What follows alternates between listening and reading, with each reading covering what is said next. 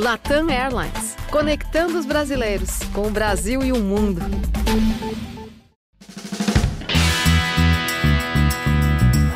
O Cruzeiro é campeão da Libertadores. O Cruzeiro é campeão brasileiro de 2014. Existe um grande clube na cidade. Existe um ex-campeão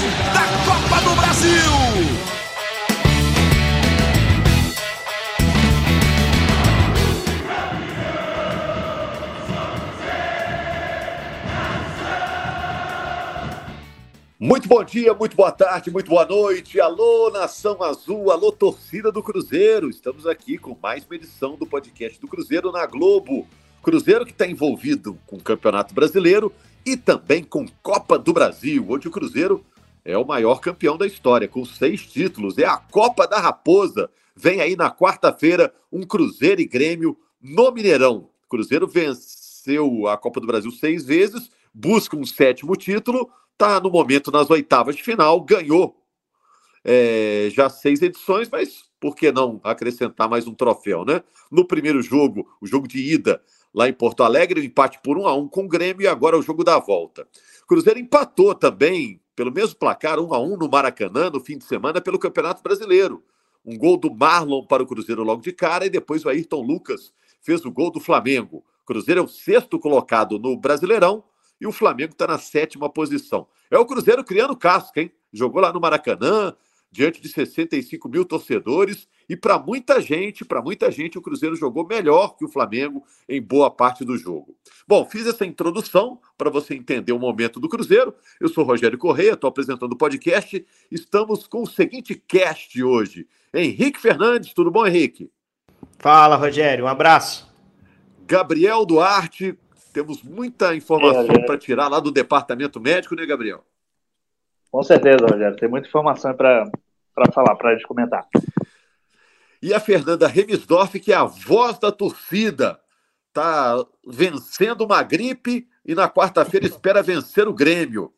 Sempre grandes confrontos, né? Cruzeiro e Grêmio, dois times copeiros, né? Esse jogo desperta grandes memórias, né, Fernanda? É isso aí, com certeza vai ser um jogo com um duelo aí bem equilibrado. Infelizmente, o Grêmio parece que vem crescendo de produção, chegando nessa partida, porque quando o Cruzeiro enfrentou o Grêmio lá em Porto Alegre, o Grêmio estava numa fase mais instável, assim, mais vulnerável. Mas desde então, o Grêmio vem ganhando suas partidas e pode ser que ele venha com muita moral, mais, mais forte mesmo, né? O Cruzeiro, por mais que não ganhou a partida, eu acho que o time contra o Flamengo foi bem e deu para voltar para casa com uma certa moral, assim, de lá no Maracanã, contra o Flamengo, um dos elencos mais caros, o Cruzeiro conseguir é, ser muito competitivo, como você falou, até alguns momentos do jogo, até melhor, né? Então, assim, a torcida está bastante animada, mas eu tenho certeza que vai ser um jogo difícil. O que, que o Cruzeiro mostrou de bom contra o Flamengo, hein, Henrique? Ah, um monte de coisa, né? É, primeiro, um abraço a todos, quem nos acompanha. Acho que o Cruzeiro nos surpreendeu para o bem num monte de coisas, principalmente no segundo tempo, né?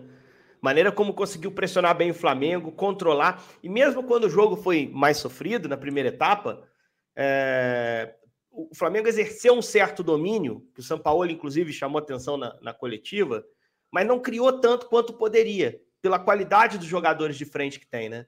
É, você vê o Cruzeiro, por exemplo, fez uma marcação muito boa sobre o Pedro. O único deslize foi o lance do pênalti, que para mim, de fato, existiu. Eu achei que o Luiz Flávio daria no campo.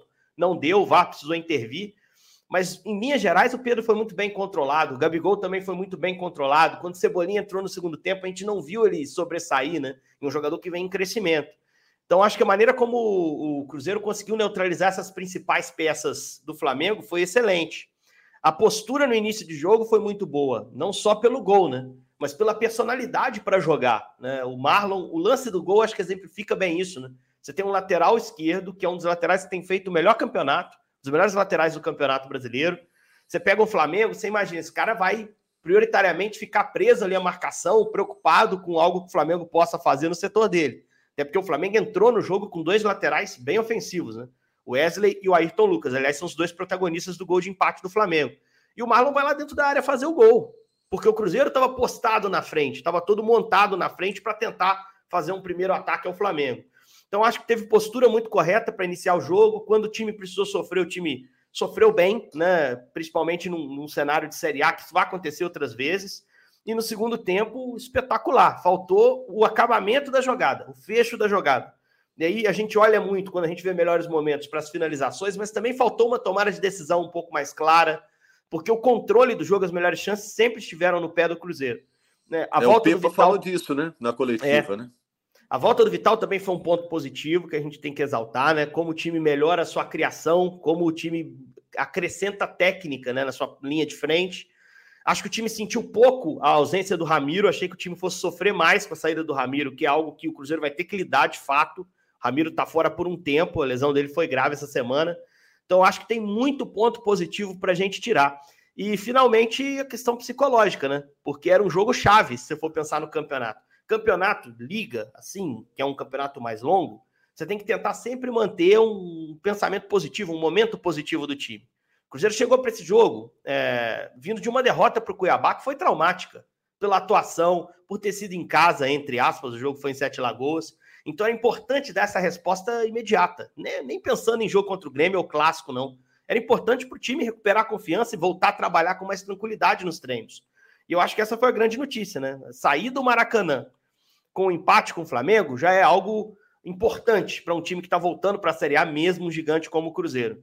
É, você sair com a sensação de que você poderia ter vencido, isso torna a atuação, o resultado ainda mais legais, né? Para que o momento do Cruzeiro é, que a gente tem vivido aí nesse início do campeonato, visto o Cruzeiro viver, ele volte rapidamente, né? Concordo. Um dos pontos que o Cruzeiro perdeu para o Cuiabá, ele foi buscar lá no Rio de Janeiro, diante do Flamengo.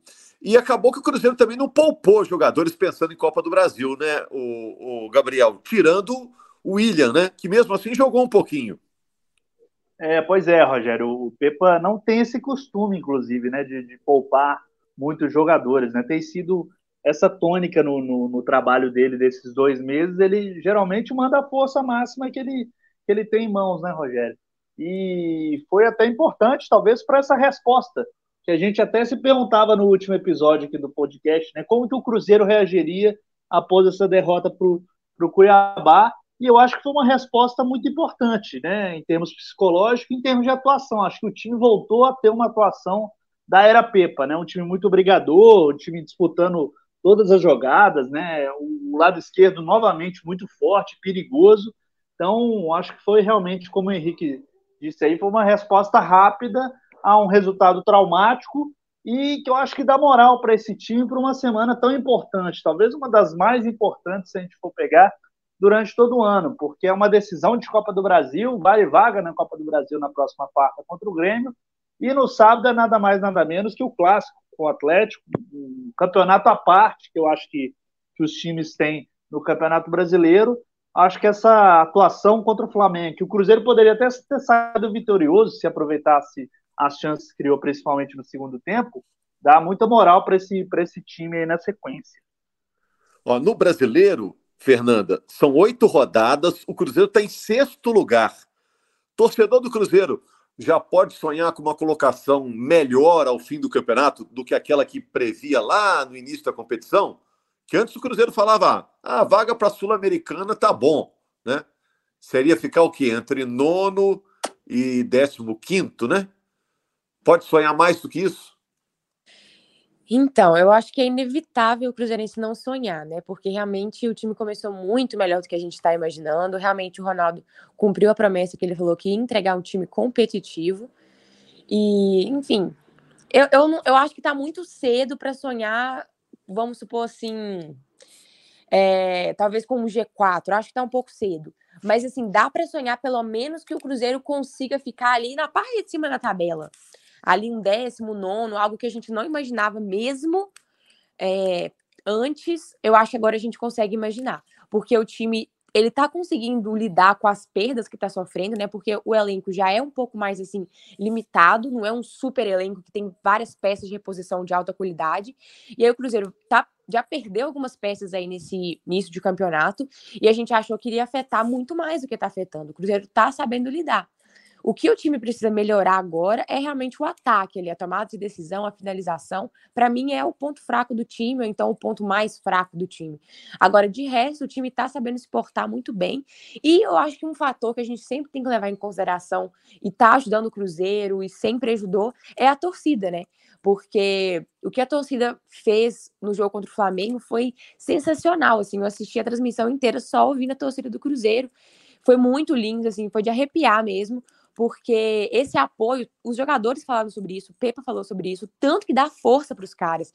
Então, por mais que às vezes eles são um pouco mais medianos, algum ali mais limitado, ele vê aquela força saindo da arquibancada, ele consegue jogar muito melhor. E tem alguns times que não contam com isso. Então, a gente tem esse triunfo, esse trunfo a mais, né?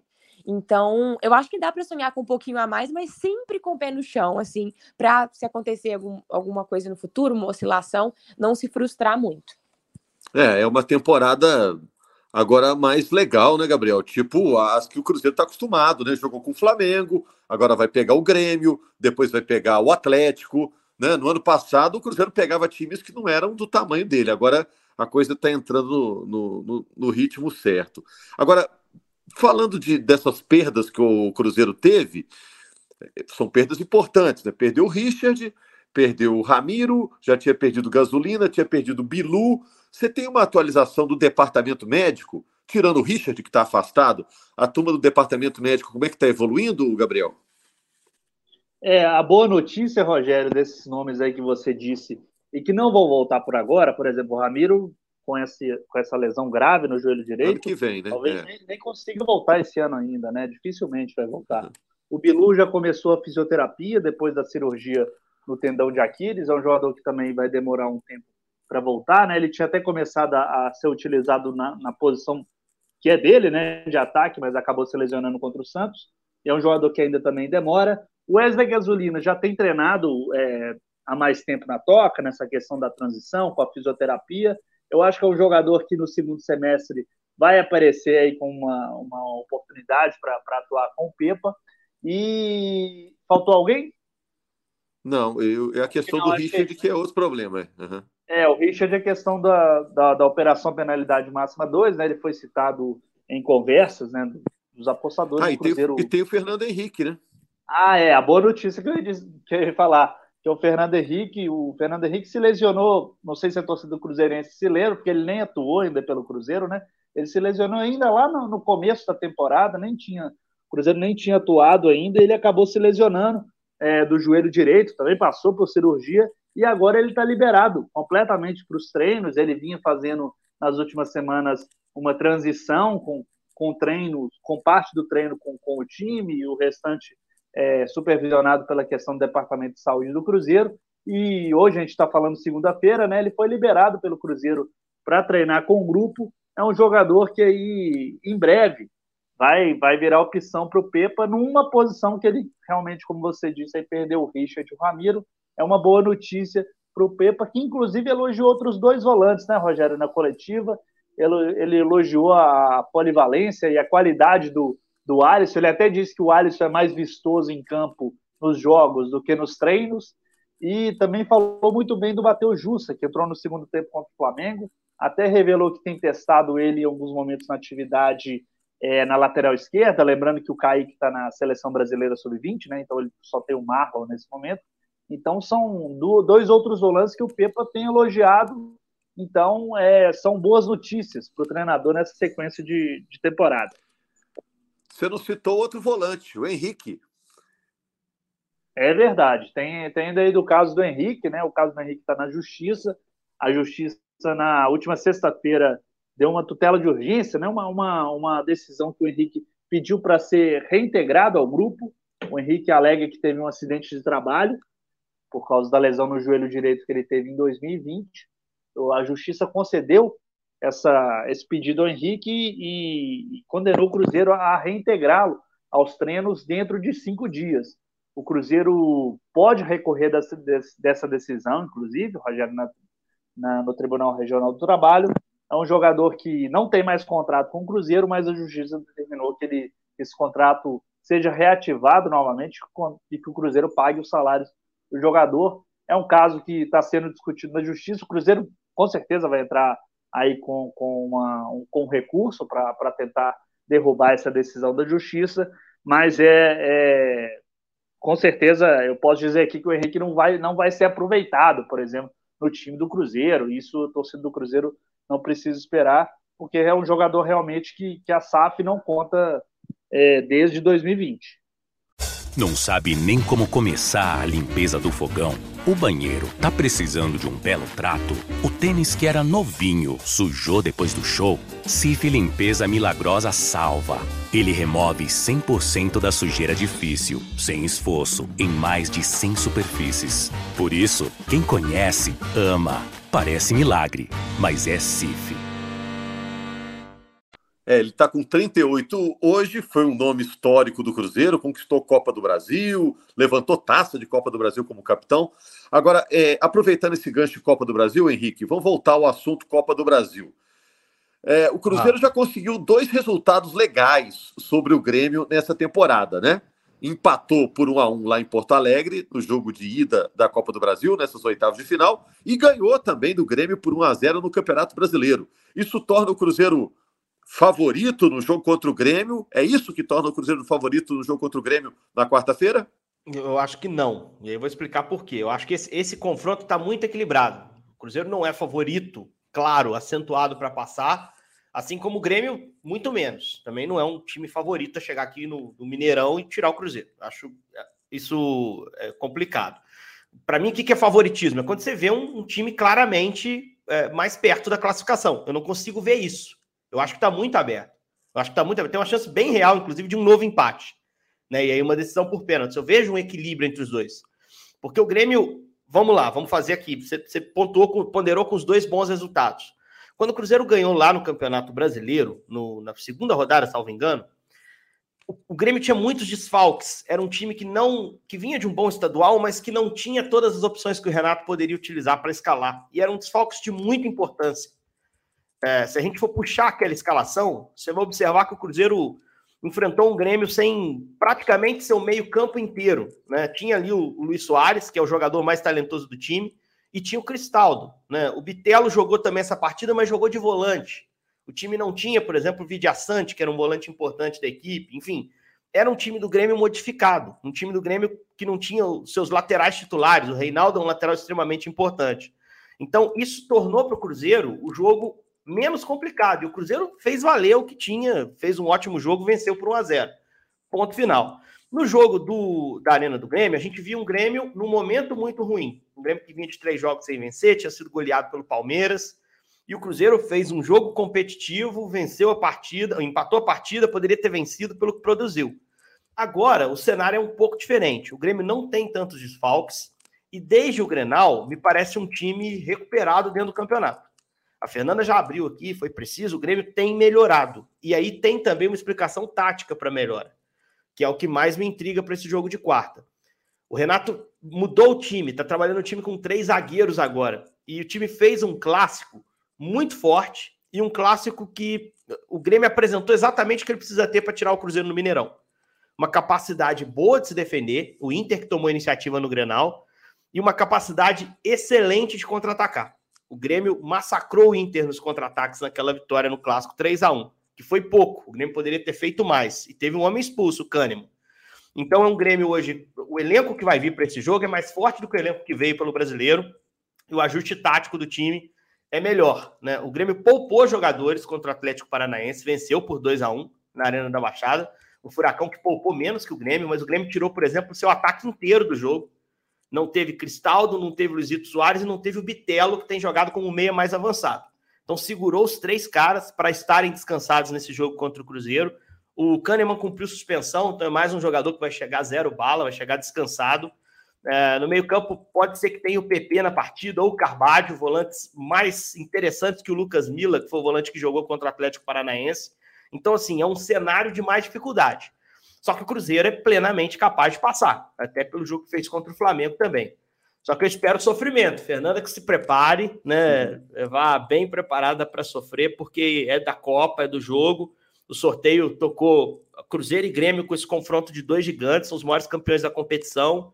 é o que a gente esperava antes do confronto, né? É, a boa notícia é que é dentro de casa, a torcida tem feito coisas maravilhosas aqui para o Cruzeiro, mas eu sou obrigado a dar esse panorama do Grêmio, de que dos três confrontos é o que eu vejo o Grêmio mais fortalecido.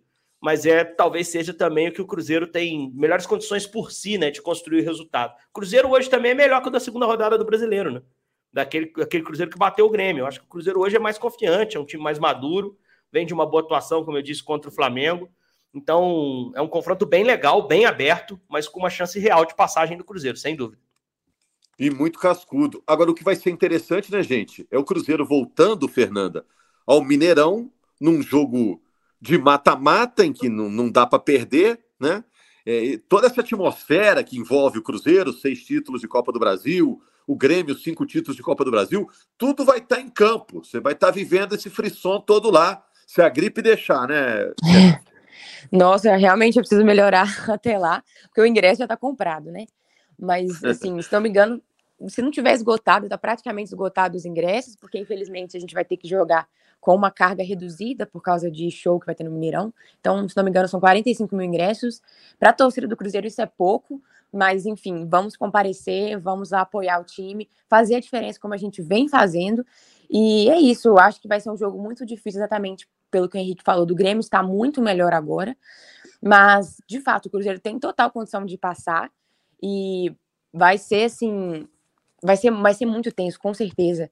Porque, assim, como a gente já conseguiu um resultado positivo contra o Grêmio, gera essa pressão de repetir o resultado mais uma vez, decidindo dentro de casa, é, com a torcida ali presente. Então, eu tenho certeza que os jogadores vão entrar pelo menos um pouco nervosos ali, ansiosos com aquela pressão mas depois espero que eles se tranquilizem ali com a torcida apoiando, a gente está ali do lado, porque essa classificação vai ser muito boa para o Cruzeiro Gigante também. Se eu não me engano, a meta desse ano também não era muito além das oitavas, não, assim, era uma meta bem parecida.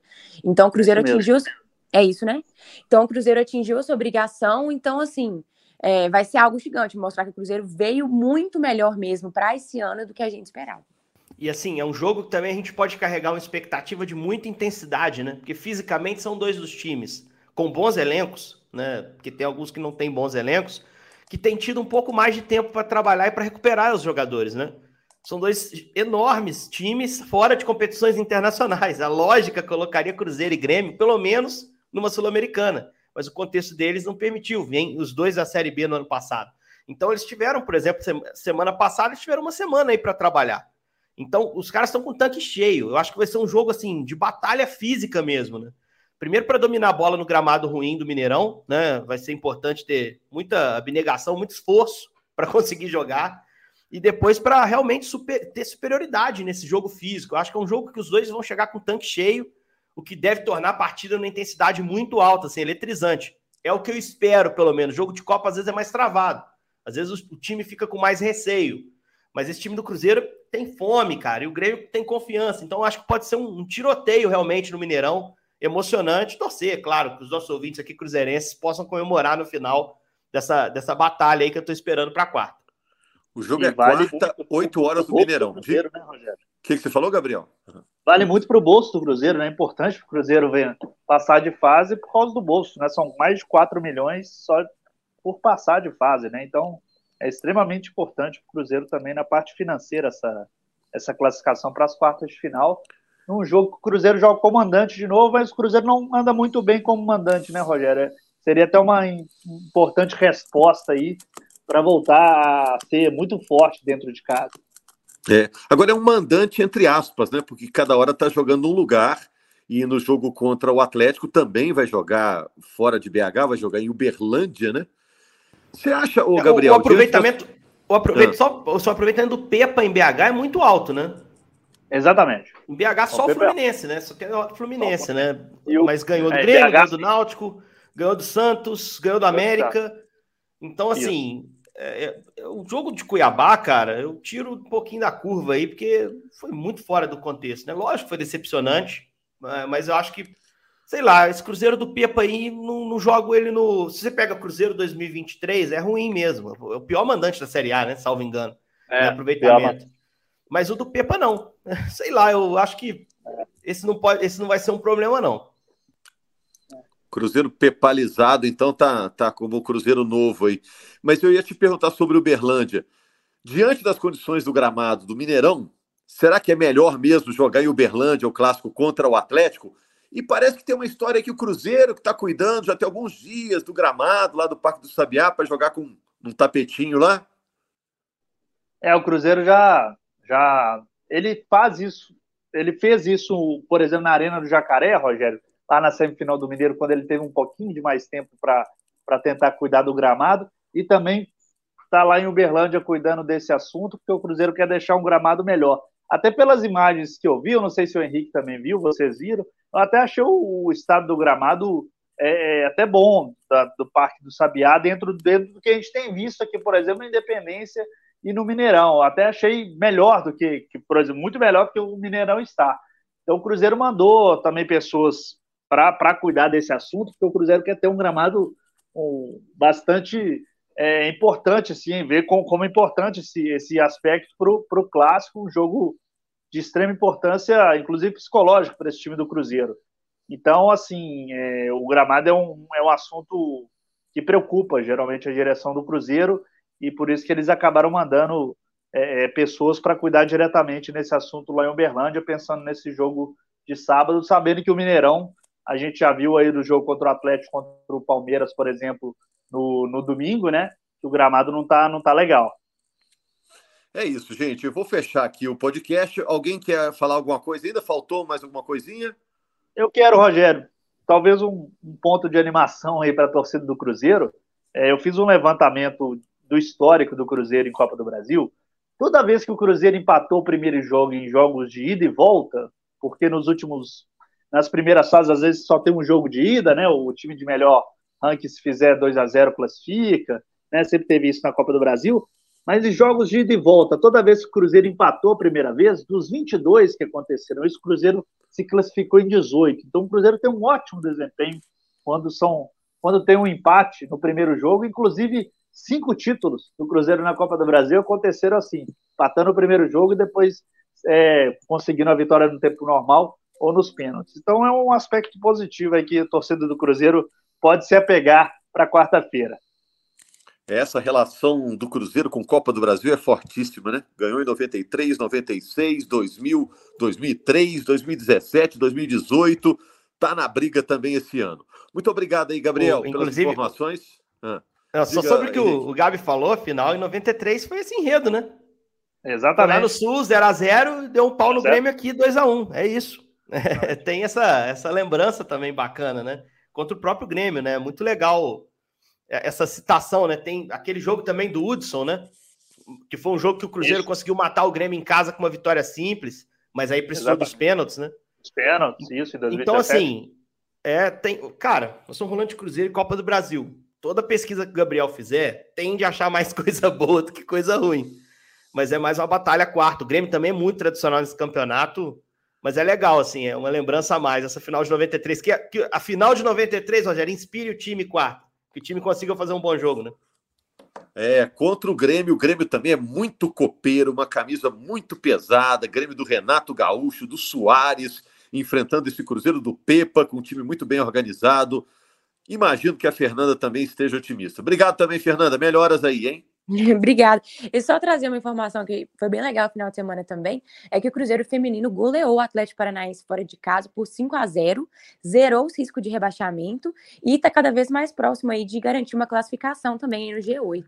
Então, o Cruzeiro Feminino deu uma oscilação, tá, a gente estava preocupado com um possível, talvez, rebaixamento, mas 5 a 0 no Atlético Paranaense aí, e vamos que vamos.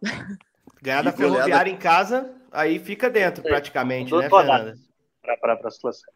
Isso, é a Ferroviária em casa e a última eu não me lembro de cabeça, vou ter que dar uma olhada. Se não me engano, é Real Ariquemes, mas. Não, é Real Brasília. Real, Real Brasília. O Ariquemes estava tranquilo. O problema é que o, é. Brasília pode ser um confronto direto aí, mas se ganhar da Ferroviária, pode até garantir a classificação por antecipação nessa rodada, né?